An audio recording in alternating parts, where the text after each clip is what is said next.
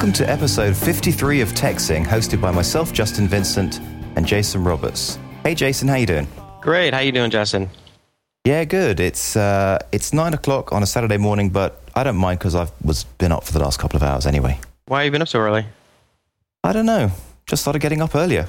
That's weird, isn't it? Well, it's so hot out; it's hard to sleep. I think. I'd say that yeah, it, it is the heat. I mean, I don't know how you guys manage this every year. It's unbelievable. Well, and it's also really bright in the morning too. It's like light out at five something. I think. Of course, I wouldn't really know because I'm not up that early. But uh, we had um, we, we've got no AC in in our uh, house. Uh huh. So what we did was we uh, put like three fans in the room, and it kind of felt like we were taking an airline flight. they were just buzzing all night long. Well, you know, our air conditioning uh, unit actually broke. Or I should say, my son Colby broke it. Um, How'd you break an air conditioning unit? Well, well, it's old. You know, it's probably our condominiums were built in I think like the mid '80s, and our you said that I don't know how the AC unit is, but I think it's probably around that age, and. Uh, I I think Colby went over to the, the the thermostat and was just switching on and off, on and off and off, and he like blew it out. okay. So we are now without AC, and it's like 100 degrees out every day, so it's just brutal. Um, and so what what we did, at least for me, because I'm in the in, in my office, is our uh, second bedroom, and it's it gets really hot. Even with the air conditioning, it barely worked because we have vaulted ceilings, so so much uh, volume to the room. It's hard to keep cool. So, do you think of the the your condo being built in 1980 as old? 85. Is that old for you? Well, I mean, I, I, mean, if, if the air conditioning unit came with it, then the air conditioning unit is old. I mean, you know, I mean, like in, in, the UK, right? Houses are built in like 1643 or something. yeah, no, I, I, know what you're getting at. Yeah, no, I, I, wouldn't say 85 is old. I'd say, but I'd say an air conditioning unit from 1985 would be old. Yeah. Um. So we uh, we bought one of these um portable AC units that's, that's mm. it's like the size. It looks like R R two D two. I was thinking of. I was looking into those last night, and I was wondering if that was a good idea or not. Yeah, yeah. So uh, the one we got cost I think around three hundred fifty, and it was like free shipping, and uh, it's it keeps the office cool. So I'm actually able to get work done because it's really hot out like that. I just I'm not productive once after lunchtime. It's too hot to even work, and I just sit in here sweating. Hey, I, and I'd love you to send me a link. Does it? Um, this uh, probably listeners probably don't care about this, but does it? Does it? Uh, do you need to like collect water from it or something like that? Does it? Is it one of those? Ones? I don't know. One uh, one second. I'm sorry. My uh, my m- middle daughter had just burst in. She wants to say hi. Say hi, everyone. Hi, everyone. okay, that's my four-year-old Izzy. Excuse me one second. Let me uh, let me right, take sure. care of her. See what she wants. One sec. Sorry about that. Hey. The um, my uh, Sandy took um, Colby and uh, Ari to Colby's basketball game and left Izzy with me, so she's decided to come in and say hi. So you're being stay at home stay at home mom today. Well, no, just for a couple hours. Um, you know, we all, when you have three kids, you're often dividing and conquering. So you take this one, I'll take these two. You know that kind of stuff. So, hmm. yeah. Um, anyway, uh, so yeah, the the air conditioning unit that we have is work. I've had it for like a couple weeks now, and it's unbelievable. You got to send me a link.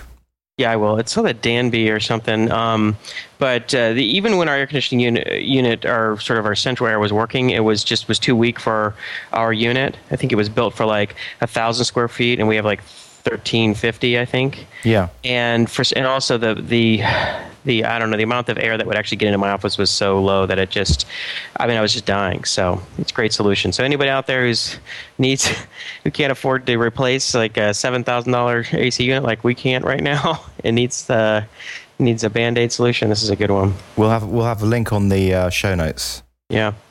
So i guess we should talk a little bit about our new uh, schedule. Yeah go on what? What? So okay. yeah, so ju- so we've decided that we really want to push to try and you know you know pick up some momentum with the show and the best way to do that is to uh, have two shows a week where our weekend discussion show which just you and i remains the same but we're going to at least once a week i guess maybe middle of the week we're going to have an interview show Yeah. Um, that way we can interview all these interesting people that we want to talk to without necessarily having to um, sacrifice the discussion show, which we really enjoy. Um, and uh, yeah, so it's just going to be two a week. So we're just going to have to try and be really efficient in producing these shows so that doesn't take up too much of our time.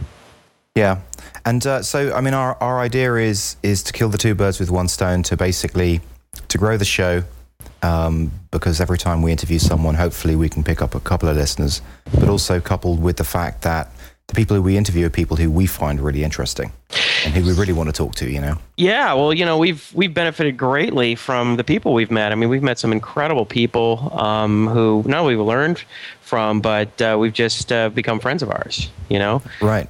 Taylor's now a big buddy of ours. You know, we got to know guys like Jason Cohen and uh, Peldi. They were just really nice guys, and you know, it's exciting talking to PubNub and Sebastian on last week, which that was just awesome. He's a really cool guy, really smart guy, and it's gonna be well, fun. you've gone into business with about three of the people we've interviewed. Who have I know? Let's see. So Taylor, well, Taylor, I sort of referred him to Mark. Um, so so Taylor ended up doing some design work for Mark on the iPhone app. Um, the PubSub guys, I'm trying to. Um, I have a client that I may be working with, and I'm trying to um, have PubNub be the, uh, the infrastructure we use. And I think that's going to happen. So yeah, it's not me directly, but and who else? Is there anybody else I can't think of? well, I know that, I guess, uh, by being a client of Peldi's, I'm in business with him. Yeah. Okay. Well, that's not quite the same thing. Right. Um, off the top Me- of my head, I can't think. Yeah, I don't know, but uh, you know, it's it's it's cool. You know, like uh, you know, it's fun to talk to Chris last uh, you know this past week about Startup Digest. So, you know, and one thing I've noticed is that uh, for the most part, people are willing to be interviewed on a, on our podcast. I, I haven't really received. Uh, I think I've only only received one no.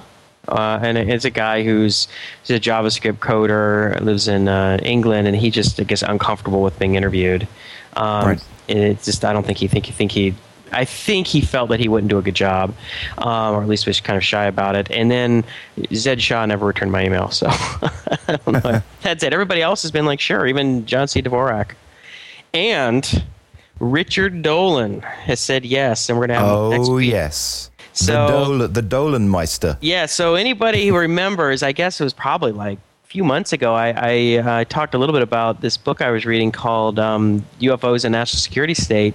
And it's written by a guy who's a historian who went in and did a hardcore, did some hardcore research and said, let's see what evidence is really here. What government documents are are um, can we find from you, you know from FOIA requests to the government, which for anybody's unfamiliar called Freedom of Information. Um, uh, was it Freedom of Information? Uh, I, I don't know. I can't remember. FOIA. What does it stand for? Do you remember?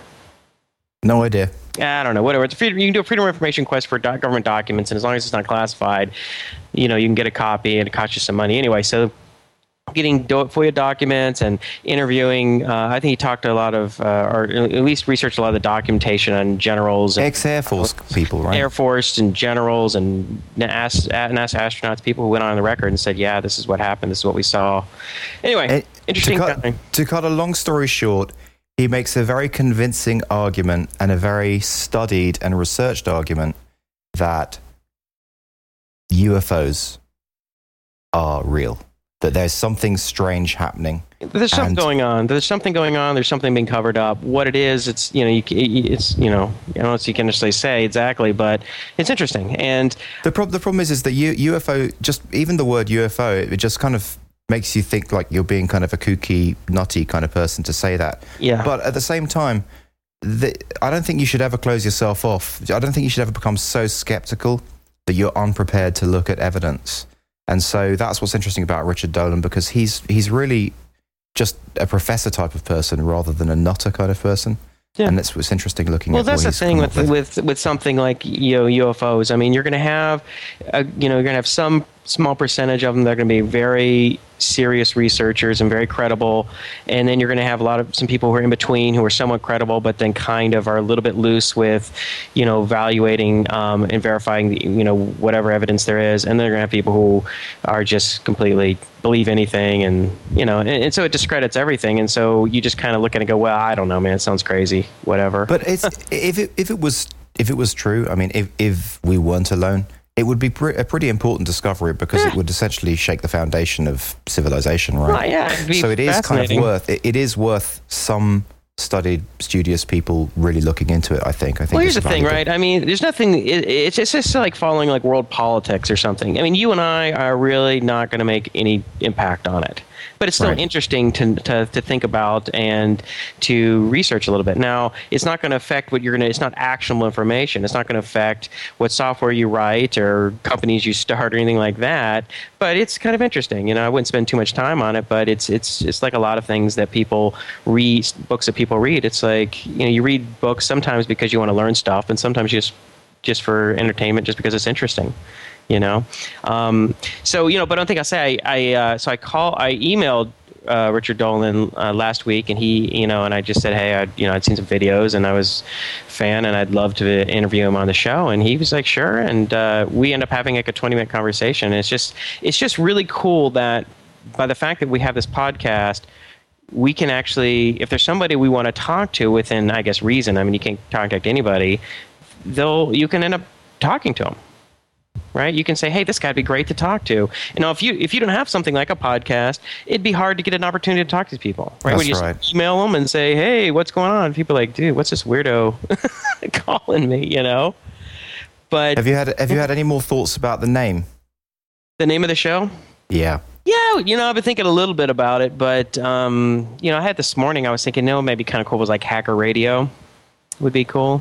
Oh, that's interesting. I thought Hacker Radio would be good. I was kind of doing a search and seeing what else was out there, but I thought that might be kind of cool. I mean, uh, you know, you as you know, I've never been that crazy about the name TechZing, but um, Oh, you you've you have hated the name TechZing. You you thought of the name TechZing and then you hated it. You're one of these kind of people who gives birth to the little little kind of ideas and then hates them as soon as they're uh, out there for like a couple Yeah, of no, weeks. so this is what happened. You said we need something zingy. And I said, I don't know, tech zing. And you're like, yes, that's great. And then I'm, I'm obviously condensing the story. And you said, yeah, and Georgie likes it a lot too. And let's just go with it. And we tried some other things, and I could think of anything else. And I was like, all right, well, I guess that's fine. And then uh, I was in a few shows in. I was just like, ugh, why did I say yes to that?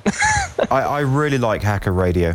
Do you? Really like it. Yeah. Yeah, so I but I think about hacker radio is we need to check that there's not any other hacker radios out there and see what's going on with the domain name and stuff. But that would be great. Um, I think because you know as we discussed in a, in a pre, uh, offline a little bit is that the idea of expanding the show just a little bit to be a little a little broader than just startups and just writing code. Um, and it kind of reminds me a little bit about of Wired magazine. Not so broad as that we're you know discussing consumer you know lifestyle stuff like hey what's the greatest what are the new bicycles that are really good but or uh, what are the greatest the best underwater watches And we can't talk about food, can we? uh, you know, it's like I think we need to stay kind of in that area. And another another magazine that it reminded me of or was sort of uh, Omni magazine. Do you remember Omni? Hmm. I think it was discontinued. The print was discontinued in '95, according to the Wikipedia article I wrote. I read, um, and the and the online edition went on to about 98 but it was started in the 70s and it was sort of like this combination of like science and sci-fi. So they'd interview you know uh, i think it's freeman dyson was like one of the first interviews and he's the you know big time physicist. He's like a richard feynman uh, john von neumann type guy. And then you have, um, you know, there would be like Jerry Pournelle and um, these really top end um, uh, science fiction writers who'd be uh, writing stories for the magazine. So it's like a science and science fiction magazine. And you'd see, you'd see, and they were talking about in the, in the Wikipedia article that you'd see Omni referenced all over the place in pop culture, like in the movie Real Genius or in uh, 2010: A Space Odyssey. You know, the the main character's reading Omni, and I thought it'd be kind of cool, like a name, kind of like Wired or Omni, but I couldn't really think of anything. I like Hacker Radio because it, it hooks into the. I mean, obviously the Hacker News whole that whole aspect, which is essentially pretty important to our show because a lot Mm. of our a lot of our stuff comes there, and then the radio, just because it kind of ties in with just chat radio, and I think that's great because we are.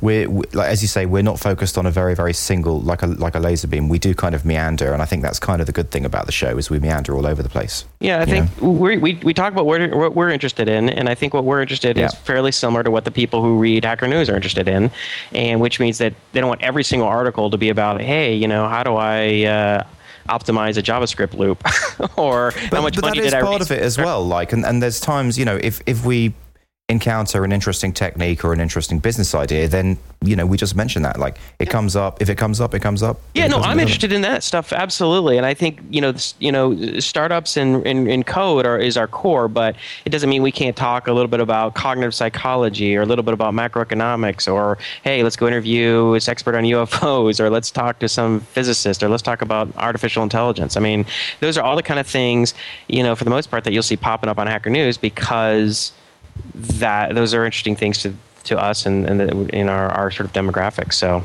yeah, Talk, talking about interesting techniques, um, a technique that I've been using a lot uh, for the last couple of weeks, maybe last month, since working with my my Vibo, um, is and this this is uh, through uh, working with Andrew and um, at his suggestion. who's Andrew?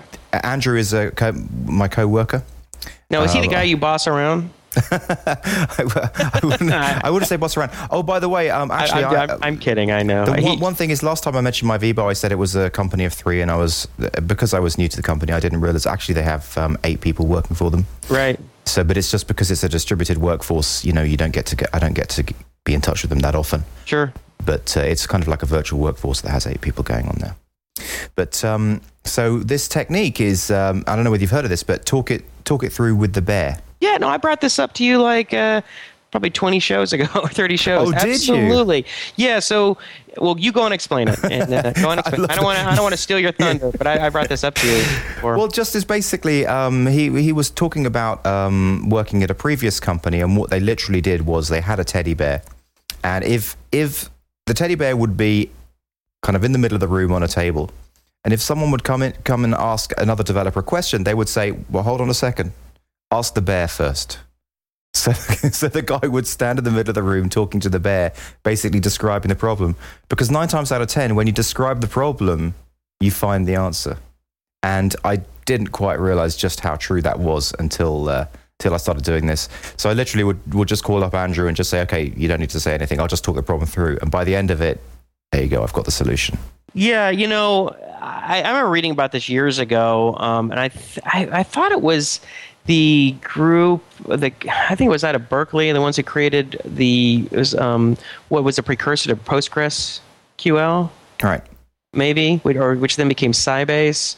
I think I could be wrong. Maybe someone, one of our listeners, remembers this story, but it was like a, it was like some sort of like, um, I don't know, PhD project or something, and they had like a group of developers, and it was the teddy bear. It was that exactly what you just actually described. So they they they, they took the whole that whole concept, and they I was just writing. It's called the teddy bear principle in programming. Right. you know, when you have a programming problem, explain what you're doing to the teddy bear. Absolutely, because just by formulating it in your head, we, you know, you, you, you figure things out. Sometimes it's just really stating the problem specifically that forces you to re um, examine your assumptions and reframe in your mind a little more clearly. And I don't know if you know ever if this ever happened to you, but a lot of times whenever I've been thinking about writing a um, a question on Stack Overflow, posting question, and by writing up the question, I'm like, oh, I know the answer now. What am I doing? Right. Yeah. Yeah. No, that's the same thing. You feel like an idiot like the minute you finish posting. You're like, oh, I can answer. Well, I find myself." it's because uh, the reason why it helps me is because as I'm talking it through, I'm explaining what the problem is. And so I'm going through each of the components of the problem. And by explaining the components of the problem, I say, oh, look, this array here, this array here. Oh, oh, right. Yeah, that, that's what the problem is. Yeah. And it's, it's just because I re- go over it and then I'm reconnecting. And I'm like, yeah, I forgot Right. that li- little part of the puzzle. Yeah, that's Anyway. uh, it's that's cool. It's important, and that's why I sometimes I'll explain um, a problem I'm having to Sandy, and uh, yeah, I know she doesn't really understand what I'm talking about, or, or is even very interested. But she'll she'll stand there and nod in the kitchen and. So do you want to know, um, do you want to know how Swarm's doing? Yes. Well, actually, I want to bring up one related topic, and then we hear about Swarm. Is that okay? Yeah, go for it. Okay, so we're talking about techniques, and after our um, conversation with uh, Sebastian about the building gay guy, really got me kind of fired up again about playing around with some of that stuff. And so, I, and I told him that I had, I had like a, a neural net library that I'd written in JavaScript that he could use if he wanted to. So I went and I and I dug that out and I played around with it and I sent him a really early version of it that I had I'd, I'd written this thing like in 2007. And so I, I've been playing around with it a little bit, this past week. Just spent an hour here, an hour there, kind of um, moving to the next step and kind of building like a a web page where you, you people can go on and like paste a data into like a text area so that and and then just set do a couple settings and say run evaluate and, and train the a neural net that will be able to predict the output values. Um, and it just sort of is a way to test and experiment. Okay. and uh, and sort of experimenting with it, one thing I realized was that you know you quickly you can't have a process that runs longer than 15 seconds or 20 seconds in a web browser, right? Because you'll get the that long running script warning that'll pop up. You seen that? Oh, I see. So, so when you say you can't have a web page running, you're talking specifically JavaScript, Right. So if you're running a JavaScript right? you know, I don't. Let's say you have a, some kind of loop, and it and it continues on for more than I don't know what the number is, 20, 10 seconds or Well- twenty seconds.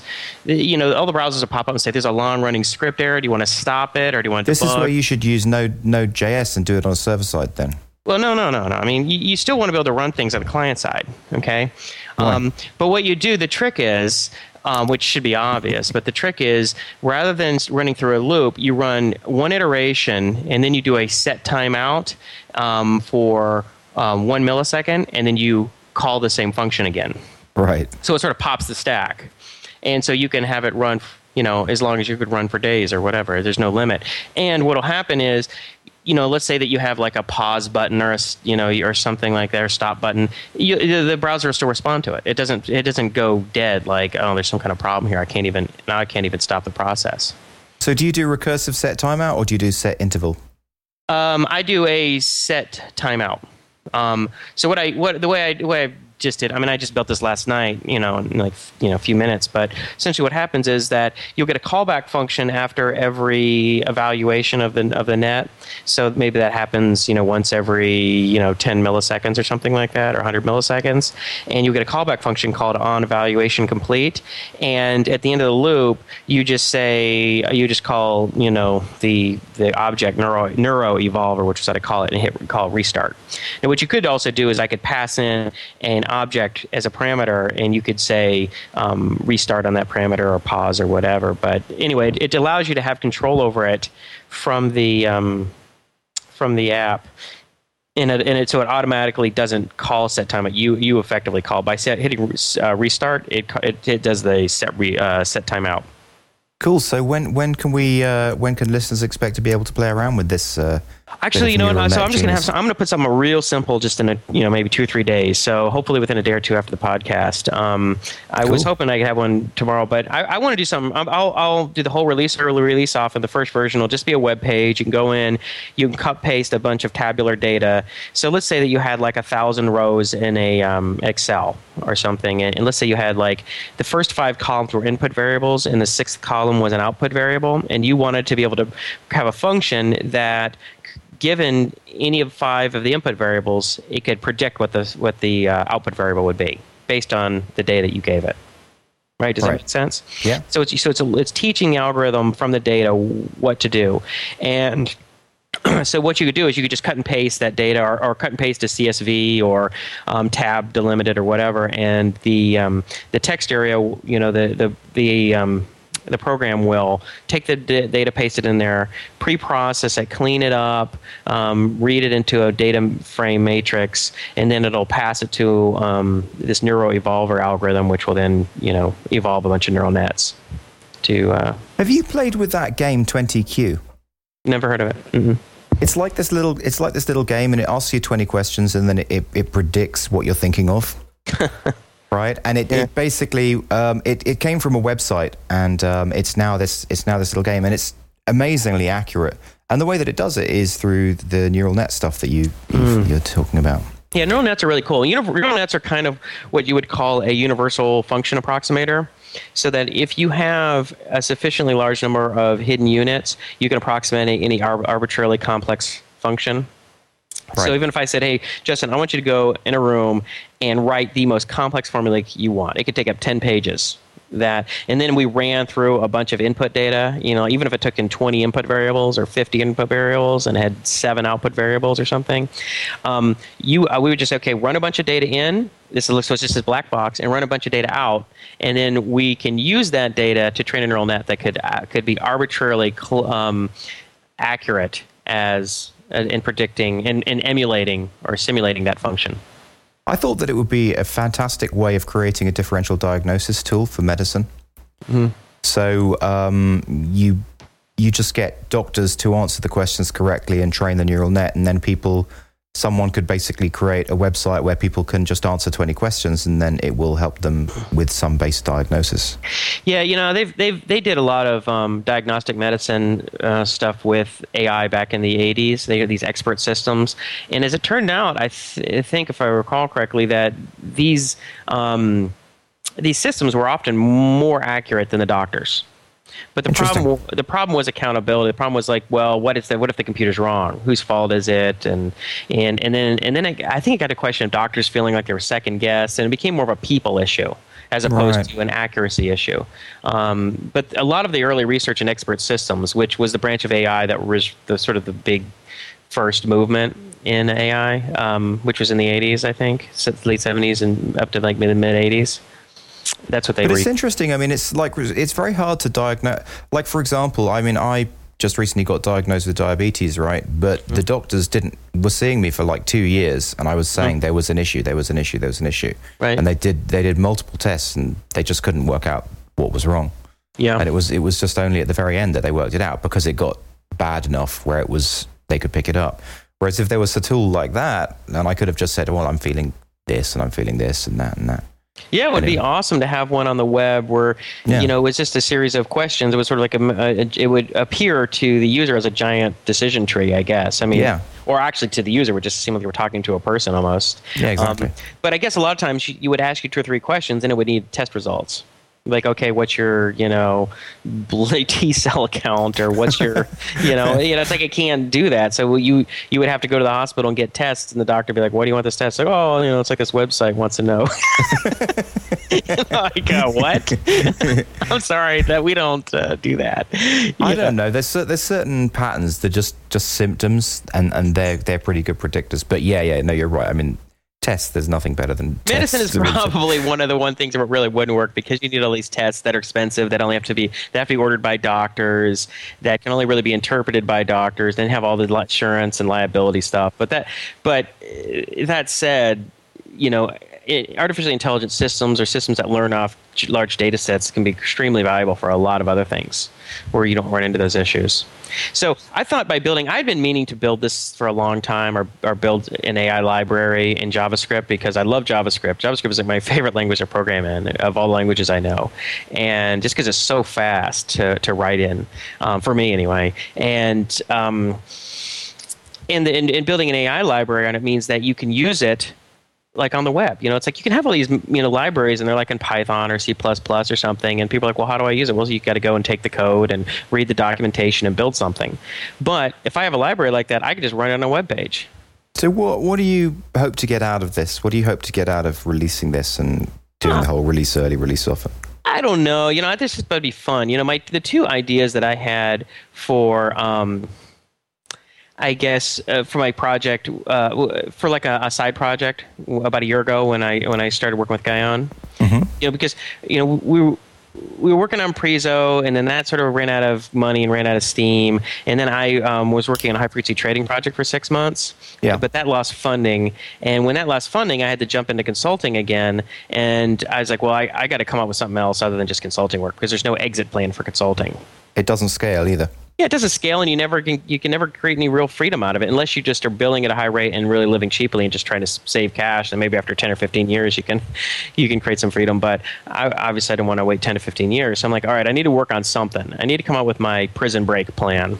And so you know, Guyon, you know, was a, a, willing partner in crime. We said, let's do something. And the two ideas I had were one was the uh, for AppIgnite, um, and the other was for what I t- what I called Quantfire, which was a um, sort of like where you could code a website and you could paste in a giant data set or a small data set, whatever, and you could go through a series of wizard like questions and it would help you get whatever answers you want out of it clustering information, uh, predictive information, whatever. Because mm. this, that falls sort of under the, um, the category of business intelligence. I mean, AI is a is a sort of a broad range of a whole bunch of different types of problems and different types of solutions. But business intelligence is oftentimes taking real world data and trying to and trying to make you know sense of it, valuable, actionable getting valuable actionable information out of it. But business intelligence solutions are often extremely expensive, sold by companies like IBM or Cognos, or I mean, Microsoft might even have some stuff that integrates with these big databases, and you have to bring in these high-paid people that have these add-on packages to these big databases, and it's just a huge deal. So if, if somebody is like doesn't have the funding, or they're in a, comp- a small company, or they're in a department, a small department, in a company that doesn't have access to resources, and they want to take a look at their data and do some some deep analysis that's beyond just a couple you know simple statistical analysis that they understand how to do in Excel, they're kind of out of luck. So you wanted to build a system like that, but you've decided to go with AppIgnite. So what made you decide to go with AppIgnite instead? Well, you know, I was talking with Guyon, and Guyon just really had no background or or um, understanding of artificial intelligence, machine learning techniques. I mean, I had read a lot. I had read a you know dozen or so books and hundreds of papers and written a few libraries in variety of languages over the years, but I had never actually spent time um, solving problems. Like we talked to Sebastian, he had he had rather than building these libraries, he had used a bunch of libraries and experimented with them, but I hadn't done a lot of that. Yeah. So I kind of felt like, you know, maybe it's just a little outside our wheelhouse. You okay. know, maybe maybe we as if there's one thing I know how to do now, is I know how to build web applications. I've built a number of them, so I know how And Preezo was Preezo was a you know, a very kind of intensive web application and using yeah. a lot of JavaScript, right? Yeah, it was all Java. Yeah, all, you know, I was building a, an Office application in a web page, uh, all in JavaScript. That was a really hard problem. But App AppIgnite has turned out to even be a bigger problem, I think. And so anyway, the whole thing with Quantfire, I, we chose to go with App AppIgnite. And for, for this what i'm doing right now this is just for fun. This is just a little bit on the side. This is like you know i'll build this library because when they when that javascript neural net library came out and everybody's like oh that's amazing i'm just like damn it you know? It kind of pisses you off when you build something that's even better and you don't release it and then because you figure out ah, no one's going to care and then someone else releases some really simple version of something and everybody's like that's just the awesome. I don't know something about that irritated, irritated me. I was like, you know, all right, right. I'm gonna I'm gonna put together my stuff. I'll release it as a free open source library. Give it some kind of funny name like yeah I don't know uh, and uh, and then maybe I'll build like a cool like a little web page or, or, or website where you can go in and pay some data and experiment with the algorithms in a useful way. I think it's good because the AppIgnite project is clearly a, a very long-term, five-year plan project, mm-hmm, right. and we, you know we don't get to see very much uh, for, of your output regarding that. So if if you did have another little project, then at least we could see something out there in the world. Yeah. You know? The other thing too, another itch it scratches for me is that AppIgnite is a coding problem, but it's not a mathematical problem. And and I've always you know been very interested in math and, and artificial intelligence, and I have no real out, outlet for that. Right. You know, um, and so it's a little different. It's a little. It's, just a different itch that's fun to scratch. And uh, I love. So just last night I read a couple. I downloaded and read a couple papers on you know. Uh, n- evolutionary methods for neural nets and you know and, and, reading through those papers last night was kind of interesting like oh it's getting me excited so i'll just spend a little bit of time on the side and it gives me a, gives me an opportunity to you know maybe help you out and to be fun to work a little bit with Sebastian on this. And if I can give him say, hey, check out this library, this might help you out, or try this, that would just be fun. That'd be cool if Sebastian can use it in Swarm. So is it uh, if if your library gets used in Swarm, do I owe you royalties? Cash money, cash. it's like you know, money talks, bullshit walks. You know what I mean? yeah, sure. Yeah, I mean, no, it's. I'll just. I'll probably just make the libraries free, and um, but the the thing I was thinking about. Um, and I lost my train of thought on that. anyway, would you like to know how Swarm's doing? Yes. So that's I, am very interested in Swarm, but I, I, would just want to get that out about the technique since we were talking about Java. You know, technique. Oh, can I say one last thing? One last thing about the JavaScript libraries. Jason, one last knock thing. Your, knock yourself out. Go one for last it. Thing. Go on. The one thing about the JavaScript libraries, and this also goes with Swarm. This is a good segue into Swarm. Is that because of of Appcelerator, it converts them in to Objective C, which effectively is C so it's compiled. Yeah. So when you know if you if we use these libraries or any JavaScript libraries for that matter in uh, Swarm, that'll run as fast as C. So it's not like, well, you know what? I mean, you really want because a lot of times you might get this feeling like, well, JavaScript's slow. That was exactly the same thing that I, actually I, I, had that thought and brought it up to Sebastian as well because we were we were talking about the challenge of JavaScript, but I did realize, but yeah, you can compile it into C. The one the one issue is is that the way that I've coded Swarm at the moment, it's in the web view and it, it actually is officially running JavaScript. Right. Every, everything's running JavaScript. So what we would have to do is there, there's this way through firing events that the JavaScript can talk to the Objective C and pass parameters and receive parameters. Yeah. So what we'd have to do is to compile all that stuff in the Objective C area and then talk to it via events so it could then run its magic and then pass back an answer to the JavaScript. That'd be great. And, and ultimately, you can, of course, rewrite, rather than using the web view, you can just write a native app using Appcelerator's uh, you know, graphics engine. You don't even need to use JavaScript or WebView. The problem with that is that it will only work um, on iPhone, iPad, Android, etc. Whereas if I want, if I then want to make a desktop version, they they have a different API as far as I understand. Hmm. Okay. Right. So I don't, the, I don't know. It may not be that big. Version, I don't know if it'd be that different. You just check it out. I imagine their stuff is yeah. probably pretty similar. Do you think? Would you think I, it would be similar? I, I, think the impression I got was the de- the desktop software was all all um, HTML and web stuff. It was none of the other stuff. It was none of the other stuff. I see. Okay. So you know, with it, with an HTML web version, like I could build, a, I could deploy it to the website. I could deploy it to all of the different devices, and I could deploy it to to desktop, to Linux, Mac, and PC. Yeah, yeah. So anyway, I just think that's cool that Appcelerator essentially effectively converts it into Objective C. I forgot. Oh, like, cool, and stuff's yeah. going to be rocket fast, so you don't have to. You're not under the constraint of like, well, JavaScript isn't as fast as some other languages. It'll it'll be as fast as it's going to get, at least in terms of on an iPhone or iPad. Oh, and the the other thing I wanted to, one, one thing I want to mention, one last thing, is I was running this algorithm on on uh, and I was playing with it last night, and and Chrome is ten to I don't know twelve times faster than Firefox.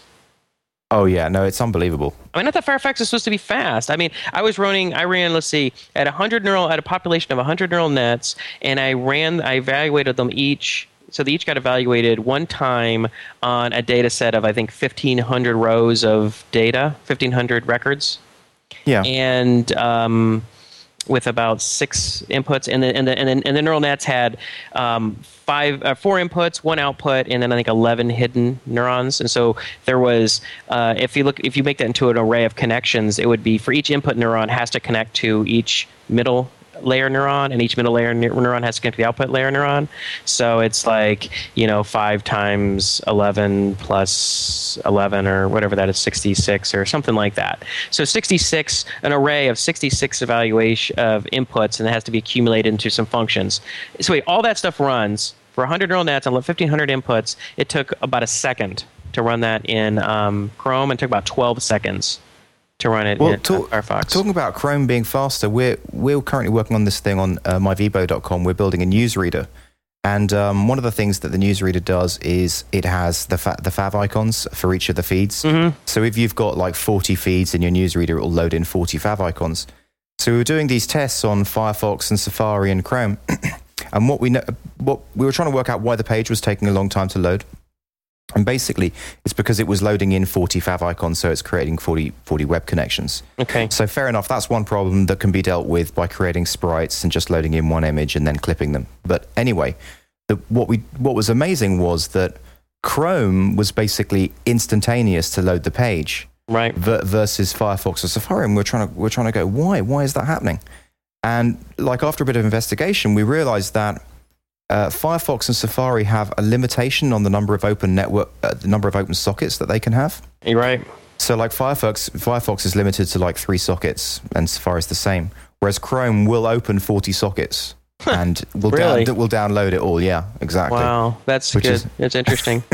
oh, you know what I say? When I ran my test last night, Safari was uh, is the same speed as Chrome but they don't they don't they use WebKit for rendering, but they use different JavaScript engines, right? Because no, so, uh, Chrome oh, uses so, V8. So, yeah. Chrome uses V8. Yeah, that's right. And um, and uh, Safari uses like what's it called, Spider Monkey or Spider Monkey, yeah. Spider Monkey.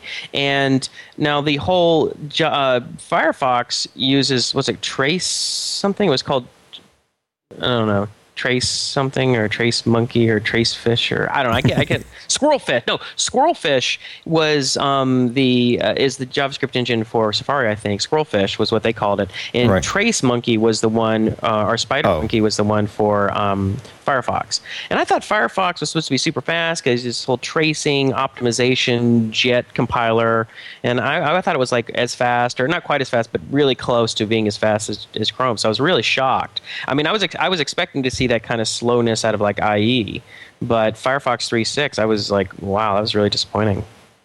Interesting. So I don't know. Do you know anything about? Have you done any other experiments with raw JavaScript speed? Nope. So I, I, I don't know. I'll do some profiling because I, I don't want to just leave it at that. I'm going to see maybe there's like one or two operations in JavaScript that are really slow that if I could change them, but it's all just pure mathematical operations. It's just you know it's doing some mathematical calculations and some sticking stuff in and out of arrays and stuff. But I don't know. It, definitely Chrome is the king. All right, so let's hear uh, let's hear about um, Swarm SG. What's the deal? if you're willing to talk about it, I mean, we got there in the end. It only took like 40 minutes. There's no direct. There, are no direct paths on uh, TechZing. You know, going through Jason's brain is like traveling through a neural net that is just going up, left, right, down, up, left, right, down. Um, Sorry about that. no, there, there's um, to be honest, there there isn't that much to say. Uh, only that it's been in the App Store for a month and it's sold 700 copies. 700. So, about approximately 700. And yeah. you've been selling it for five dollars a shot, and you net 350 yeah. or something. Yeah, yeah. So what's that come to? Uh, 2100 bucks, a little over 2200 bucks. Seven. 2300. 24, 28, but 2400. Yeah, 2450. Yeah. In theory. So that's um that's great. So that's, I mean, it's made more than it's made more than Plugio, but the only thing is, is that it was on the front page and it was it was kind of doing well. But I think it, obviously it goes through this kind of cycle where first of all they'll if it's if it's an interesting thing, they will then put it in the new and noteworthy panel, and then they'll put it in the featured thing above, and then it will gradually you know week by week be bumped one slot to the right and then fall off the screen. So it's now like uh, featured above, but it's three slots to the right and it's selling about five copies a day at this stage. So has this dropped off? What oh, was com- yeah, the, yeah. Like when it was on the new and noteworthy, and it was like the top left, then it was selling seventy copies a day. Wow. You know? Yeah. So now it's selling. But I mean, it, the thing is, if it was an iPhone app, then it would be obviously selling a lot more because the iPhone has a market of like 100 million mm. versus the iPad, which is only 3 million. Right. Well, um, I guess you're gonna have to come up with a marketing plan when it falls off that page. I mean, when it when you put it when you have a new version that has AI in it, I mean, will can that will that constitute a new version? Do you think it can show, show up again? I think. Well, I don't know about whether it shows up on the Apple page, but I think that with once the AI is in there, I think that I can get into marketing mode big time and start pushing it out to um, to to websites. And the other thing I was thinking of doing was contacting even people who don't have iPads, but maybe like you know, like a, a, a blog about chess or something like that, and actually pointing them to like a password protected area where they could play Swarm online against the AI. Yeah. You know, Absolutely. so they could get a feel for the game. Maybe just get generate a bit of buzz in the industry about the game. Yeah, no, I think you're absolutely going to need to do stuff like that. Um, it kind of reminds me. I, I, was reading an article just last night. I think it was called uh, "You Launched Your App, Now What," and it was called by an app called Chrometa, and it was like a time tracking app for attorneys. Right. Law firms. And they they you know they sent out a press release and whatever and they didn't have a single person. I don't think bought a opened an account or tried it. And they also had an article about them in inc magazine um, which you have some uh, you know uh, experience with, right? Because you had a press release in Inc. Yeah, I had a press release in Inc. Yeah, and it didn't come just and just like you, it didn't really come to much because no. the story was essentially about raising capital or something like that, and that didn't turn into anything. He said, but what did turn into stuff a little bit is when they ha- when they were covered by blogs or magazines that were part of that industry, that were part of the lawyer tech nexus, however small that might be. Well, it completely makes sense because it's that's the niche. Right. So you gotta. I think one thing that people have to remind remind themselves is that going in, into some sort of big mainstream press push or going to markets that aren't the exact market you you start with is probably going to be a mistake because you probably want to focus your energies on the specific, most high probability um, market for you. Really hit those people hard, and then what they did, which is probably obvious is that when you first do get your first five or ten customers is really work those customers. Get contact with them ask them what they like what they want fixed really help serve them and then sort of pick the brain on you know who who if they do you know who they should be targeting and do they know any potential customers and that's what they did right? Yeah, that's, that's so cool. it's all about. I guess the big part is targeting, and then of course it took them like, you know, this was like a period of like six months or something. Like it was a real slow, and they could have really got discouraged. And I think they did get discouraged, but they kept working and coming out with a new version, and they re- and really trying to, tar- and then they went for more of a targeted marketing uh, push or or a PR push or whatever it was, and more or less just reaching out to blogs that cover the space. And, uh, and they started to pick up traction, but it took time. So I think cool. you, you know you have to get you have to get really just prepare yourself for the fact that you could come and roll something and then nobody's gonna care, and but not give up just just at that moment. Hey, on an, on another note, what are our show segments? What are our show segments? Yeah, you, we we've been discussing that we would have some like regular show show segments. Uh-huh, what, we what, had. What ones do we have now? We have the ones that we've tried, or you know, we don't have a regular one. But is La Critique. Yep. Is get to know a listener. La Critique is where we, cr- we critique a user, uh, one of our listeners' um, web apps that that they've volunteered to be critiqued to us. Yep. Um, we've done that twice, right? We did with my uh, skills app. Is that what it's called? My skills map. My yep. skills map by um, Philip Monet. And the other Philip one, Monet, and R- then hosted RDB or something. Yeah, a remote, um, remote. Do you remember what it was remote host RDB? Yeah. Not off the top of my head. Uh, I'm just playing. See, and uh, you had a you had a segment that was basically you picking through old shows and then coming back and doing old topics worth rebuttals. discussing. well, it's just something that I felt like, and I either listening to it a second time when I was making notes, I realized that I, I misunderstood something or I stated something incorrect. What would that segment be called? I don't know. Old old issues worth worth discussing. Old issues worth discussing. There was um, there's a quote of the quote of the show or quote of the week, which I have one for this week. Okay. Um, which is uh, yeah, well, let's let's go over the rest of the to- uh, the segments. If we can I've got think. a new I've got a new one to bring to the game. okay. Justin's strange question. Justin's strange question. Okay, well, let, we'll do these segments after this. Let's just go through the list. Yeah, What else is okay. there? Um, well, that's what I was asking you. I can't remember. I'm blanking on anything of else. the week. So, um, well, go ahead. Ask your strange question. Okay. From an evolutionary point of view, this is going to be strange, but let me just talk it through with you. From before you get like outraged. Mhm. From an evolutionary point of view, what is the point of oxygen? What is the point of oxygen?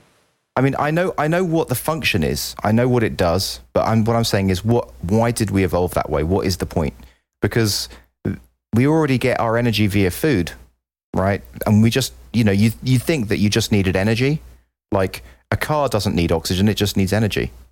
Maybe that's the stupid thing to say because Oh, it you doesn't need know, oxygen. see, this is where I'm going to sound stupid because I don't know that my I don't remember my biology that well. So if I was if I knew my biochemistry, if I remembered it very well, I could probably say, well, of course you need uh, you need oxygen because the the the, the process of you know whatever where the oxygen comes in and and I think the cells need it to break down or create some kind of chemical process which which is required to utilize energy and I, I can't remember what some of these processes are called you know I just they're all they're, I don't think I don't spend a lot of time thinking about biochemistry But wouldn't it make more sense if we just if we just ate food Ate and food then What's and it? then and then didn't die from not breathing? Do you know what I'm saying? It's like a really big chink in our armor. Well if I knew what eating food is and E- eating food. um I- yeah i don't know. I mean uh, that's that's the one thing i was like it's interesting. I, I think i I don't know if I I don't know. I'm trying to think about this, but I might have brought this up. Remember when I told you I had some strange dream of uh, my favorite dream of all time, where aliens landed in my backyard and and I was drilling them with questions and they were trying to leave.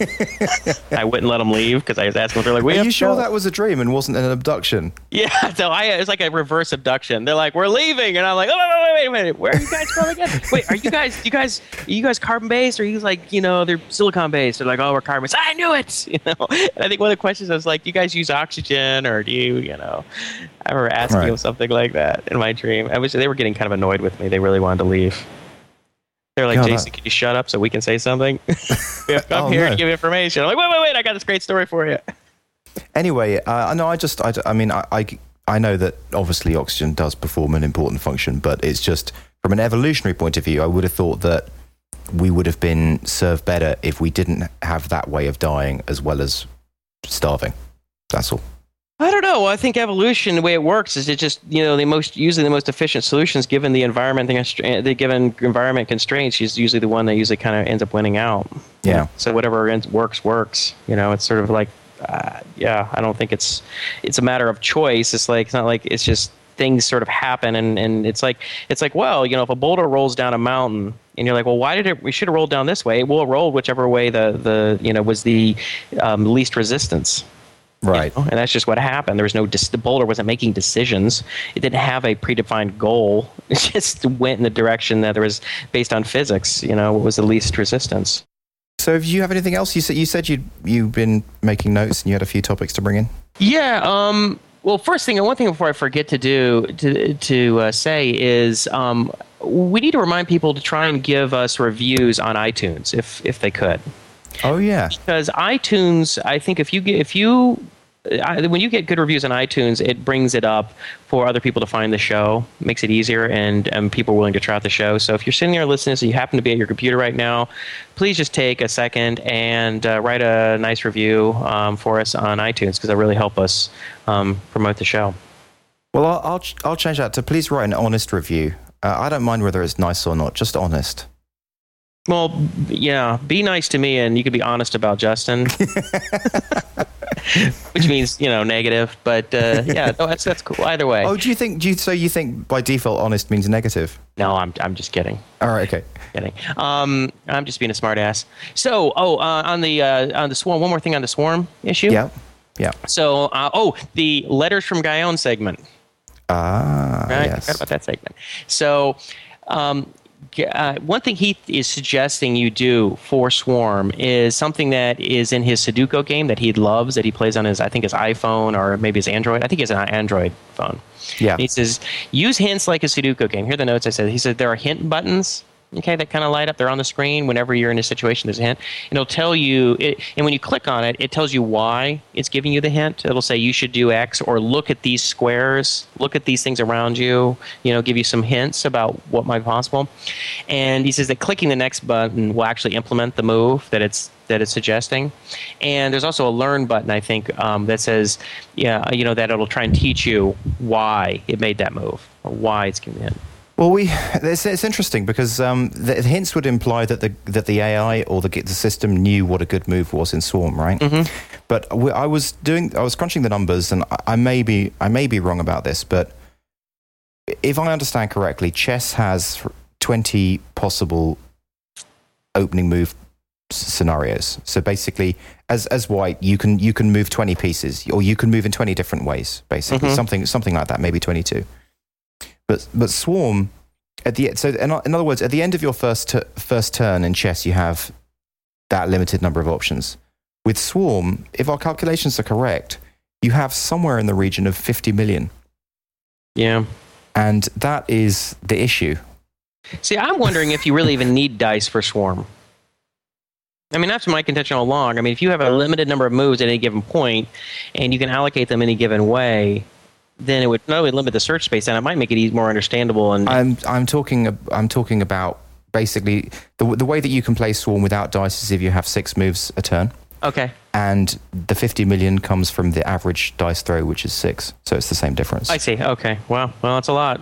Yeah, it's a lot. And and so so basically, if you want if you want to look ahead any number of moves, it's it's just a, it's ridiculous. I mean, for example, Go, which is which traditionally people have thought was the mo- you know had the most number of options for one of those abstract strategy board games, Mm-hmm. has anywhere between 150 and 250 possibilities per Go. Right. But Swarm having 50 million is kind of different. It makes it hard. It makes, make it real. Yeah, it's going to be hard. Ask Sebastian when he's going to have his AI ready. yeah, but so so for example, the reason why I say that is because the hints. You know, how would you do that? I don't know. I there might be just general hints that just apply to things to remember when you're playing the game. Things that you can do, ways of winning. You know, I don't know.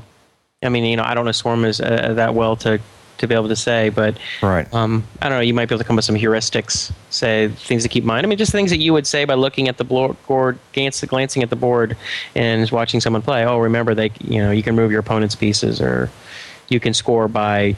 Okay, your- so so like some basic rules. For example, if you keep your pieces spread out, they're less likely to get captured. yeah, things like that Okay. might be good. I mean, for starters, I mean, you know, you might come up with more context specific ones later once the AI is working a little bit better, and once you've had some time to think about it. Right. What do you think? Yeah. I think it's good. Thanks a lot, Guyon. Yeah, so letter letters from Guyon. So we, that's that's our other segment. And um, so uh, oh, and my quote of the week Yep. Segment. So the reasonable man adapts himself to the world. The unreasonable one persists in trying to adapt the world to himself. Therefore, all progress depends on the unreasonable man. That's by George Bernard Shaw. That's interesting. It's very uh, opposite of um, the the kind of uh, native Indian approach, Which is what? the Native, Native American Indian approach, which is basically adapt yourself to the world, like basically work in harmony with nature.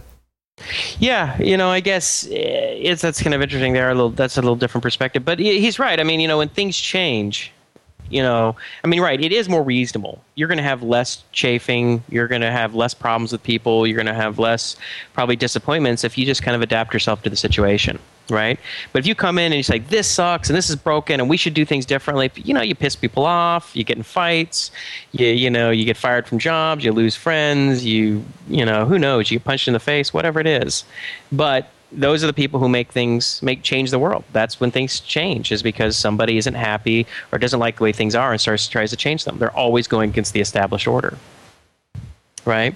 Yeah. So yeah, the, the the process of creation is in effect the an act by somebody who doesn't like the way things are and wants things to be different. Is being unreasonable, but just use what's out there. No, I don't like it. You know, it's Well, like so- it's mean- like like you could say, you know, it, it's kind of not too far from the uh, the not invented here syndrome. The not invented here syndrome. All progress is made by a certain amount of not invented here syndrome. People say, you "Why just did said you, you just said that the, the act of creation comes from unhappy people, but I, I mean I disagree with no, that because no, a lot not of people. unhappy. not unhappy. They're they're they're, they're adapt, trying to adapt the world to so they're changing the world. They want to change the world. Well, you you are forgetting about creation for creation's sake, where you don't actually care what happens. You just want to create some art or something. Well, that's fine, but if you're, but that's not progress. If if if, if you're not if you're creating it for yourself, Right. if, you're, if you're just creating it for yourself and nobody else is going to see it or use it, you're not trying to change the world. You're not trying to adapt the world to you. You're just going to, oh, look at someone else's art, I guess. So how does uh, how do how do ideas and um, you know book ideas and uh, theoretical ideas fit into that that are just talking about so- sociology and stuff? I don't know. I mean, I don't know. I mean, because there's always that gray that gray area. So does like writing a piece of music ad- adapting the world or painting a picture adapting the world? I don't know about that, but but the process of, of like a lot of software is changing the world. I mean, you could use stuff that's out there, but if you don't like the way it is, and you're like, well, I'm going to go a different direction. I'm going to create my own stuff. To some degree, you're you're uh, you're adapting the world to you're you're trying to adapt the world. You're trying to change the world to fit how you want it to be. Right. Yeah. So it's changing a little piece of the world. You're changing Exactly. your little your little area. Yeah, you know, I mean, you know, if, whatever it is. I mean, Facebook, right? Why don't you just use MySpace? Well, because it really wasn't a good fit for what, you know, I guess Mark Zuckerberg wanted. Or why did why did John Resig start J, jQuery? Why didn't he just use Prototype? Right? Yeah. It's you're reinventing the wheel. Use Prototype or use Dojo or Dojo. Why are you using Dojo? Just use Prototype, right? You know, why are you guys using Ruby on Rails? Just use, uh, you know, PHP. Or why do people use PHP? Where you should all just using Perl, You know, it's like somebody somewhere has to say, screw it, I don't like this. I want to do something different. Not in an angry way, not in a mean way. Just like, I'm going to do something different. I'm going to change how I do things. And then I might end up changing how other people do things if they think it's better. Right. So, you know, there's, and I think most entrepreneurs are that way. And I think quite a lot of uh, software developers are like that. You know, they just, they want to make things better. They want to do things a different way. Um, what did you think of um, uh, the the whole iPhone four thing and Steve Jobs doing the press conference and Antenna Gate and all that stuff? Do you have any opinion on that? And don't just say no. Uh, do I have an opinion on that? Well, ask me a specific question about it. Okay. Well, did you did you follow the the press conference and basically the the response that Steve Jobs has I given? I thought I saw a headline um, somewhere. I was at the gym and I was, I think, on, on one of the cardio machines, and I and I, I couldn't. There was no sound, but I think I heard some saw some caption that said that he was apologizing, that they they take criticism personally, and they're going to give away some the free plastic little. So yeah, so, so basically, long and short, it it it wasn't exactly a, like oh god, we are oh man, we're so sorry, we really feel badly about this. Right. It was more it was more like a kind of yeah, yeah, we, we, we did it wrong. But anyway, um, so what we're going to do is we're going to give you these plastic cases. And the, the other thing that they did was they, they basically showed how uh, competitors in the industry have the same issue that if you hold it, you'll, in certain ways, the signal will go down. Mm. So they, they changed the argument uh, from being about themselves to being about the industry and so, mm-hmm. you know, we're not, we're not really going to do anything about this apart from give you the plastic covers. Yeah. Well, there's a certain amount of just like you know, let's get real, people. You know, I mean, it's not perfect, but you know, don't you can't expect to not have an, a, a, a visible antenna on it and to see expect it to behave work perfectly no matter right. how you hold it. I mean, if if how if what you're actually holding the antenna, I mean, there's a certain amount of that. Um, I can I can I can understand how. Um, people get irritated because they, you know, when you ever deny something at first, when it's true, people get kind of irritated by that but then there's also a certain amount of just being realistic about things. But the other thing is, you want an Apple product to be perfect because that's the expectation you've been given. You know. Well, come on, perfect? No, it's never been perfect. I mean, I'm not an I'm not an Apple fanboy, so I don't really have a, any skin in the game. I don't have a problem with Apple. I you know I have a Mac, and you know I think the iPhones are really pretty, and I have an iTouch, but I don't really. I'm not you know, like I said, an Apple fanatic. So I don't expect any. I don't expect to be perfect. I don't think anyone really expects it perfect. They, but the idea of having it flawed to the point where you touch it a certain way and it can drop the signal seems to me to be like a flaw so bad that it shouldn't even be released. Well, like I said, if they can put a little plastic thing and that solves the problem. Yeah, but then, you bought you bought it because you wanted it to look the way that Apple wanted it to look, and now you can't have it look that way. You've got to have it covered with this silly plastic thing. I'd say get over it. You know, I mean, give me a break. This is bigger problems in the world. It's like it's like it kind of reminds me. this was um, back right after the dot com crash. Um, right. When we first, Sandy and I first moved um, out, out, back out to California, Pasadena from Chicago, and she worked for a, a web consultancy called uh, Iconics, which then became Lead Dog Design for a short period of time right. before they just closed their LA office. And she was out of a job. She was a project manager and there were no jobs for that kind of work. There was and because there was no industry left, it was gone. And she ended up just because she got after a few months of just sending out resumes and getting sick of sitting at home, she said, "I'm just going to go work at the flower shop up the street." And there's this really high end, fancy flower shop called Jacob Maarse here in Pasadena. And it's not like your normal flower shop. It's it's like it's you know you go and you spend hundreds of dollars for things. And she's there, and she's like she was saying, you know, it's interesting because all of these women, these come in, these older women, and they just get so fussy and have such an attitude because something was wrong with the bouquet, and it's just something usually so small, but they make such a big deal out of it. And I was like, well, here's the deal: they don't have any big, bigger problems in their lives. So yeah. it's like people have like a certain capacity of things that they just want to that they're going to complain or be unhappy about each day.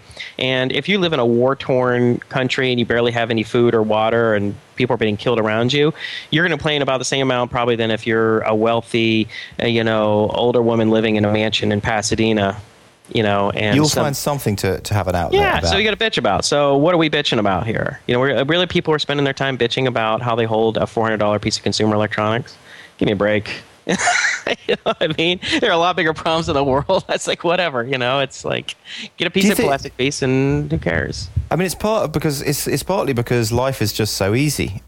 Yeah, Right. we have good lives. I mean, for the most people, part especially the probably most people live in the show, who listen to the show, and us included, who live in first world countries, and we don't have to worry about food, and we don't have to worry about shelter, and we don't have to worry about you know health care and things like that. For the most part, people are like, you know, we live, live an easy life. Do you think that's a bad thing? Do you think that we should? It'd be better if we were in a war or there was some some shit going down. Shit going down. you sound like you're in the Marine Corps. uh, no, I don't think so. It's just, I just think that's what happens. People just, you know, complain. I, I'm, I'm sure, you know, I do the same thing too. I get a bad mood about something that's really, you take a step back and you go, am I really getting a bad mood about this? I mean, this is stupid. And that's why sometimes it's like when you get away from your situation, you know because if you get if you you kind of are like say you're sitting at the computer and you're working on something and you get into like an argument with you know like somebody online or you're frustrated with your code and then you take a step back or you leave your house maybe go to the gym or you go out to eat or you do something and you go what was i even worried about? That so stupid. I mean who cares? Right? It's like um, I was watching a Ben Stiller movie last night. I forgot the name, but um, it, it, the whole way through the movie, what he does is to to I don't know to just vent. He basically writes letters to companies about how annoying that he found their service. So Yeah. he, you know, he's like getting a transatlantic flight or something, and he'll say he'll write a letter saying, um, you know, the the button on seat forty seven C just didn't work properly, and I couldn't recline my chair. Yeah, yeah, it's Yeah. ridiculous. It was though the, the there's a the hilarious comedian C C.K. Lewis or something. He did a he did this routine. It was like a year ago on um, I think it was Conan O'Brien or, or something, and uh, he was talking about how life is getting better and all everyone does is complain. Have we talked about that Yeah. on this show before? Have we talked about that? Oh, um, I, I can't remember. Well, I remember one part. So he's talking about how he's on this plane. Let's, you know, they're thirty thousand feet in the air, and he's like on this plane, and and it comes over the outlet intercom that you know you can that they now have Wi-Fi on the plane that you can now open up your laptop or whatever and and and have internet access, right? Yeah. And the guy next to him opens it up and he tries it and he couldn't get connected. And he's like, ah, "This is bullshit." Yeah, looks at him. He's like, "There's something that didn't exist in the world until 10 seconds ago, and now you feel like the world owes it to you." He's like, "We are flying 30,000 feet in the air, and you're you should be uh, you should be in shock that we are actually flying 30,000 feet in the air. That we are going to land somewhere. You should be holding on to your seat and just uh, you know in amazement." He's like, "You know, a couple hundred years ago, when people left one side of the country to go to the other side of the country, I mean, they were different people when they got there." you know, I mean, No, there was a I, I, I think we did bring that up, but uh, yeah, no, that is a good point. We'll put a link to that show. I mean, he is a hilarious comedian. That was really funny. People just complain about stuff, you know. And I, I honestly don't. I don't like complaining. It's like if you, it's like if you don't like something, do something about it. Otherwise, shut up. I don't hear about it. When people start complaining to me and like, well, that's like, I don't, well, okay, well, do it, do something. I mean, if you want to tell me that about something that sucks, and then you're going to tell me about how you're going to do something about it, that's fine. I'm like, okay, so what are you going to do? If you're just bitching to me, it's like I get like no patience for that. Well, this Right. sucks. Ah, But, that, but you know that that is like a, a huge social skill, don't you, Jason? What Like, is? to, the ability to be able to just listen to someone vent? Yeah, well, I mean, you know, I'm not the per- people. My friends know I'm not someone to come to to just kind of look for sympathy. If you're looking at somebody to just say, "Oh, it's so it's okay," you know, you, they go to somebody else. If they're looking at somebody to say, get them fired up and help them get focused and to make something happen, they come to me. Say, hey, So you're, you're the inspirer. You're the, like the team coach. I'm like, let's do it. Step up. Get some, make something happen. Get proactive. Solve the problem. Why, know, why man is, up. Why is um, competition and competitiveness so important to you? I don't know about if it is. If it's necessarily is. I mean, I, I'm definitely competitive, I guess. I don't think I'm overly competitive. If I if I'm playing tennis with someone or playing chess or do something I lose, I don't go I don't have I'm in a bad mood for the rest of the day. I'm pretty laid back about it. But I just don't like I'm not a big fan of uh, of whiny, complaining, just feel sorry for yourself, lameness. Just it just I don't have time for it. I just have no patience for it. It bores me. It's boring. It's irritating. yes, it is. I don't care. Don't care. You know? And uh, so, anyway, um, I got another topic Okay, shoot. quick. So, um, there was an article by Doug Richards says, Why do people hate lifestyle businesses? Yeah, I saw that. Yeah, which is great. And, and there was also another article that was similar to what's called it was by Steve Blank, who's who's well known for the whole uh, multiple viable product and pivoting memes that have happened. He wrote right. the Four Steps to Epiphany, I think it's called, and he's the one that Eric uh, Ries is always um, referencing in his talk about the multi- minimal viable product. So Steve Blank's article is called "Welcome to the Lost Decade for Entrepreneurs, IPOs, and VCs," and he talks about there were like 2,000 IPOs between 19, uh, I don't know if it was 1990 and 2000, and then there were like 200 in our last 10 years. Yeah. And the amount of IPOs, like the, not only the number down by 10, but the size of the deals is like down by a size, a factor of 10. And so the only exits that people can really look for in these companies is acquisition. In which case, once you're acquired, you're no longer a company. You're gone. The company's gone, yeah. and you'll probably be gone within a year or two. So Steve Blank is just like, let's get realistic. You're not gonna, you're not building. If you're if you're getting VC funding, you have to have an exit event. They're not they're not interested in having something that's just going to create some kind of cash out that's just going to pay dividends out to the investors or shareholders, right? Well, yeah, so, which I never understood, by the way. But anyway, we'll, we'll that's their model. That. They, I mean, you know, we could talk about that, but you know, they, you know, you have your limited partners and your general partners. Limited partners are the ones who put in the risk capital, and they want a return, right? It's like putting yeah. money in a mutual fund or in stocks. Like, okay, I'll put the, or a CD. I want money out, and they expect some kind of return for it. Um, they're not doing it for the fun of it or the experience of it, and so VC uh, venture capitalists have to get a return to their investors, so they're looking for liquidity because I think there's usually some kind of a lockup period. So you put money into a VC fund, it's like you know you, it's in for at least a certain number of years, and but at, at, the end of the at the end of this period, they got to have to get some liquidity.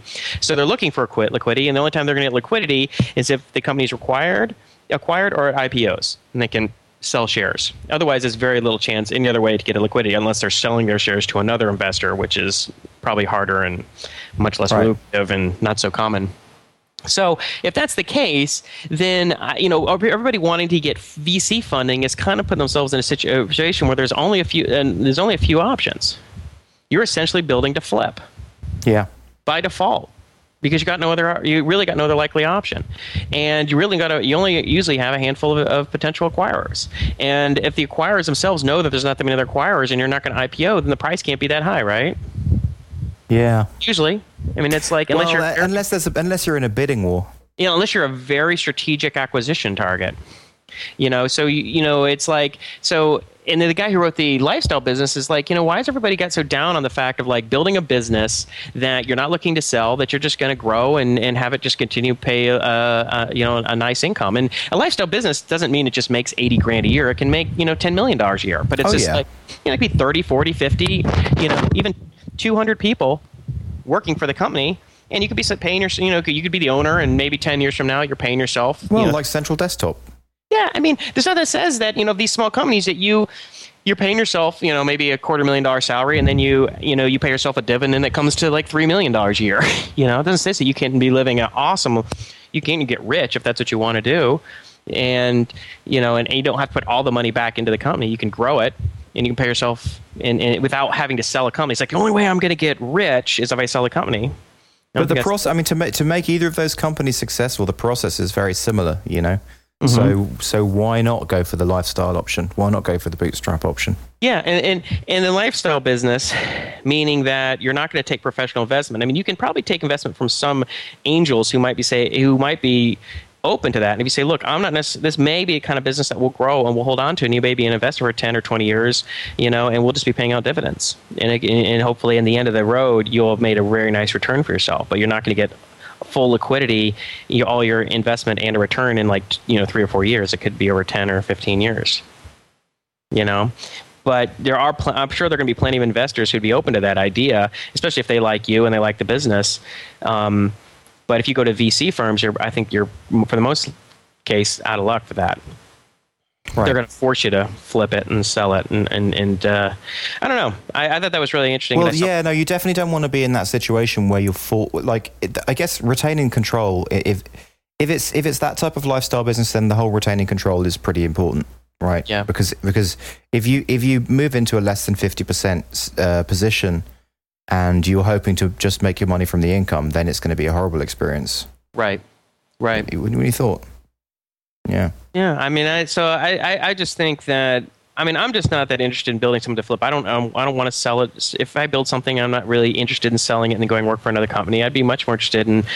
It'd be awesome to just. I mean, it'd be it'd be fun just to have a company that was three or four or five people that you know, you know, was successful and you paid yourself, you know, two or three or times what you would make if you were just working somewhere, right? So, yeah. you, so you would live a very nice life, um, and it would be nice if you, and it would be even more fun. I mean, it just depends on your your your sort of personality, what you want to have a company that had twenty or thirty people, you know, and and uh, got even a little bigger, and that would be cool too. I mean, I could see both those options being awesome. It just it kind of depends on whether you like if you're kind of a people person or not. If you like dealing with people issues, then having more people would still be fun for. If you're like, you know, if you're kind of the person who says, you know, I, I just view people dealing with employees as just headache, which there is a lot of headache involved. If if if you if you if it's more of a headache to you than just fun, then you should probably just stick to like you know or just as few people as possible. Yeah, but a lot of the times, if you take if you, I guess in some ways you can have a more fun business if you take on the funding, because you can grow a business and you don't need to worry about you know that that whole model of grow a business and monetize later. Yeah. So you can be more kind of experimental. Whereas if you really do have to think about bringing money in, from word go, you can't be quite as experimental and do do the kind of tangent stuff. Yeah, and then you just get you know uh, see well for me I mean you know everybody's there's a lot of reasons to start businesses and these reasons can change over time to be an entrepreneur. Sometimes it's because you know it's the only way you can make a living because you can find a job. Sometimes it's for independence. Sometimes because you're going to get rich. Sometimes because you're going to work on problems that you can't work on otherwise. I mean there's just a lot of reasons, right? Yeah. And for me, one of my primary motivators is I don't want to work for anyone else, and I don't want anyone telling me what to do. Period. At all. I'm not yeah. interested in. I don't want to hear it.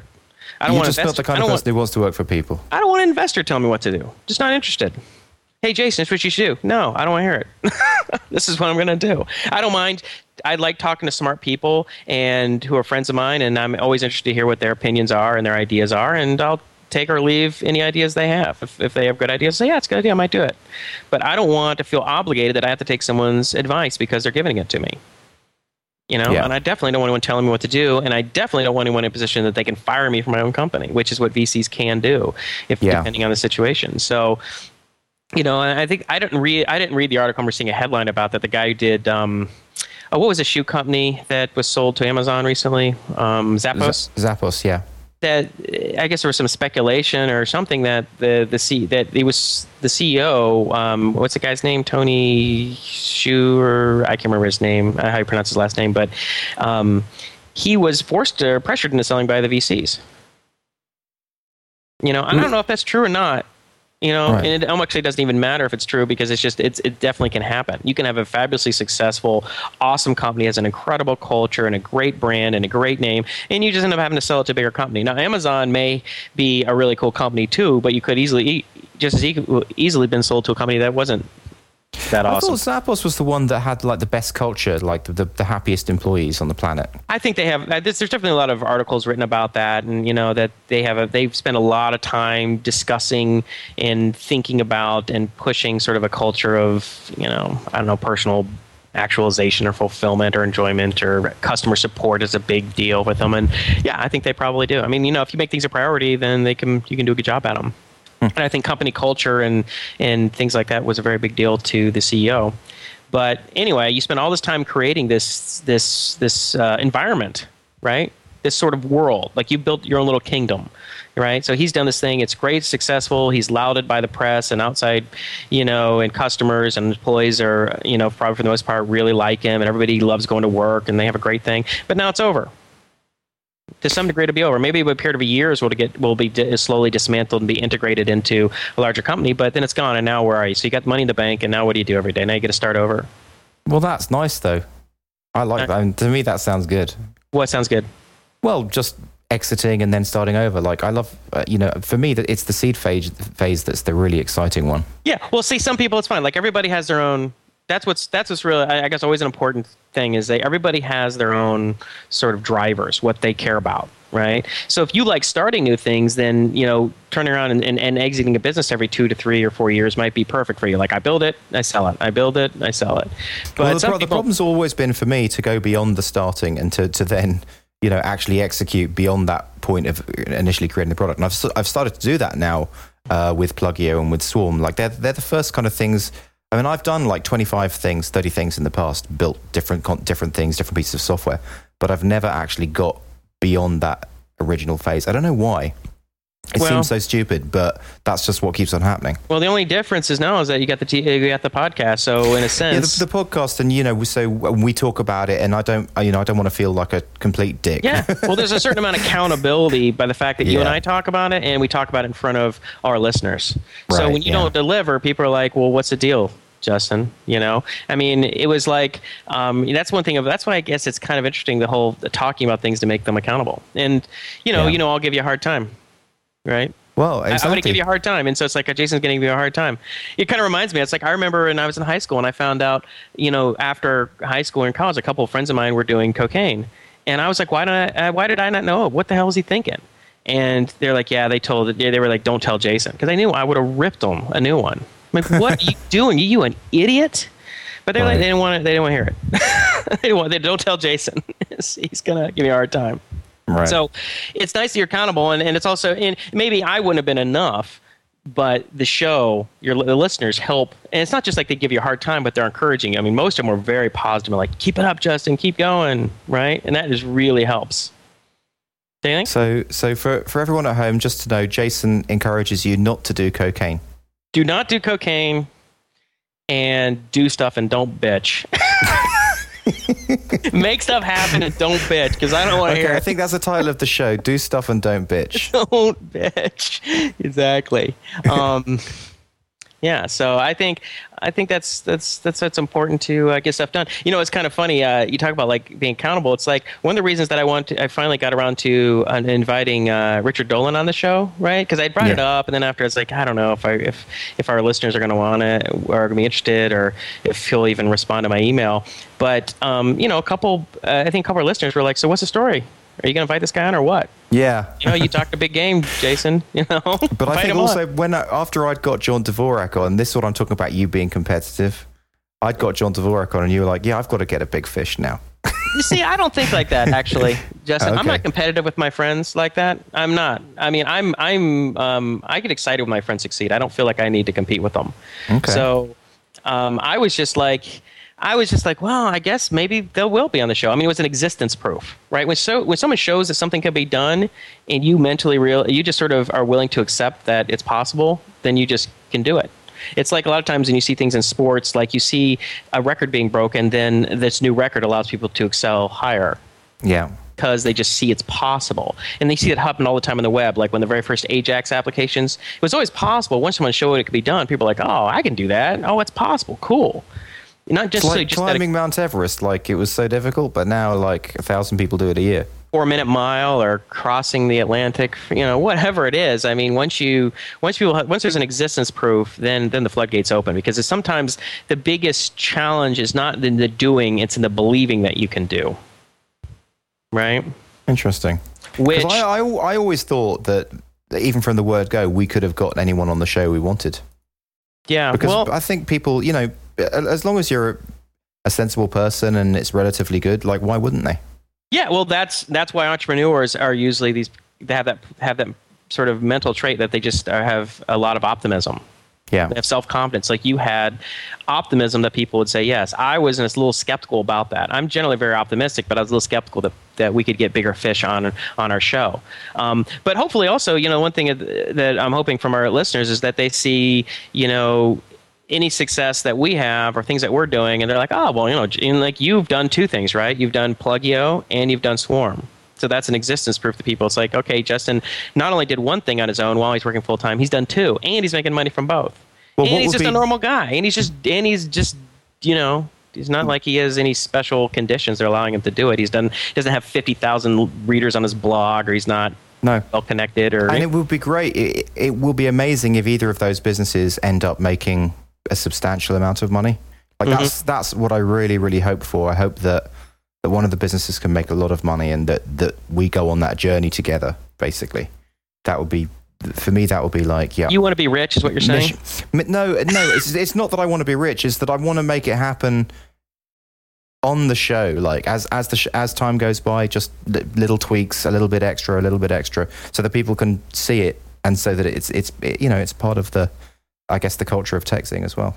Yeah, absolutely. You want people to just see things are possible and and get people out doing stuff and that's why I'm sick of you not not having App Ignite released and not starting to do business development and all that kind of stuff. Well, I don't know what to tell you, man. I mean, it's a big, big problem. I I, I took on a bigger problem. I didn't mean to. I didn't mean to take on as a bigger problem as I did, but. um you know, I, I, I, tried to I tried to release a, an early version. It just created more problems than it solved. All it did was, you know, I don't just didn't wasn't wasn't useful enough. So, what do you think your your go time is now? Like I said, I'm still shooting for the end of the summer. That's okay, my end plan. of summer. Is I'm shooting for the end of the summer. Um, okay. And I'm, I'm working on it every day. You know, three hours a day. On the weekends, I probably put five hours or something like that, and make a ton of progress. You know, it's um, it's uh, it's really slick. You know, I saw. It's funny thing is, I saw a couple of you know in Hacker News they had a couple of things. They were like Hacker News yellow pages, and people Yeah. kind of like you know finding other hackers and finding co-founders. And I was like, you know what? I, and and everybody was entering this stuff on. Um, on like a Google spreadsheet. I'm like, that sucks. I'm like, Yeah. I could generate an app that would do that in two minutes. No problem. That would that would do more than that. That would allow it would be really slick. And I was thinking, you know what would be really cool? And I actually emailed Taylor about this, was to create a social network that would be uh, like just for for sort of tech people, maybe designers, tech and potentially investors. So you would go on and it would it would have like events that are going on, it would have projects that you're working on, it would have a list of skills, things that you've developed in the past and your skills. It would have, you know, um, uh, books. You could maybe list the books that you'd recommend or conferences that you'd recommend. You could say you know are, are you are you consulting part-time? Are you looking for work? Are you working on a startup? It would have all that stuff. Yeah. All in one place. And like i could generate and i'm thinking like man i could generate most of that right now. And, Why and what don't would be you? cool. Yeah i'm just thinking about i'm like I, i'm trying not to divide my time too much. You know it's like i got to be careful about how many things i butt up. And i'm like I, one thing that app ignite allow me to do is be opportunistic. Like i see things that pop up that i could just go out and generate and go here you go out in the world now. But what I really need to do is i need to partner with a designer who can then go out and make it look like a real app. Because uh, uh, otherwise it won't look it won't look like a It just product. looks like a framework. Yeah. Yeah, so I think uh, no, we've we've we've done a good a good show. Um, we're like, uh, I don't know if when it's edited it'll be this long, but right now we're we're over one hour thirty. Yeah, I think that's good. Yeah, I got to I got to get rolling. So, all right, that's a wrap. We're out. nice ending.